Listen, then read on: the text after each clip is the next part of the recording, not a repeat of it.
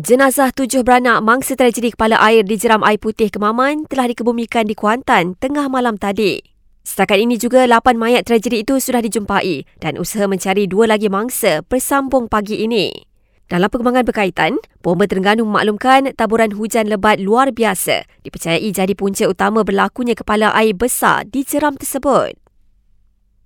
Malaysia kutuk sekeras-kerasnya serangan udara Israel ke atas Jenin, iaitu wilayah Palestin yang diduduki rejim itu dan gesa penduduk diberi akses mendapatkan bantuan kemanusiaan. Isnin lalu, Israel melancarkan operasi kenteraan terbesarnya di Jenin dalam tempoh lebih 20 tahun dan membunuh sekurang-kurangnya 10 penduduk Palestin serta mencederakan lebih 100 yang lain. Polis Langor telah mengeluarkan saman kepada konvoi supercar di Lebuh Raya Ilit yang viral dalam satu rakaman video. Ia susulan konvoi kereta berkenaan telah menghalang lalu lintas pengguna lain di lebuh raya yang lain baru-baru ini.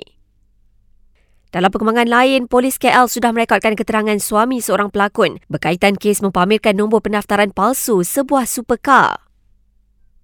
Keputusan permohonan ke IPTA, Politeknik, Kolej Komuniti dan ILKA bagi lepasan SPM boleh disemak mulai Jumaat ini dan surat tawaran rasmi akan dikeluarkan pada Sabtu.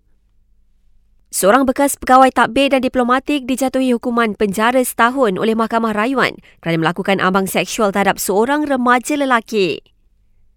Kerajaan memaklumkan projek pembinaan LRT 3 yang bermula di Bandar Utama dan berakhir di Johan Setia dicangka memulakan operasi pada 1 Mac 2025. Dan di Yogyakarta, Indonesia, tiga maut manakala puluhan yang lain jatuh sakit dipercayai selepas makan daging yang dijangkiti virus anthrax.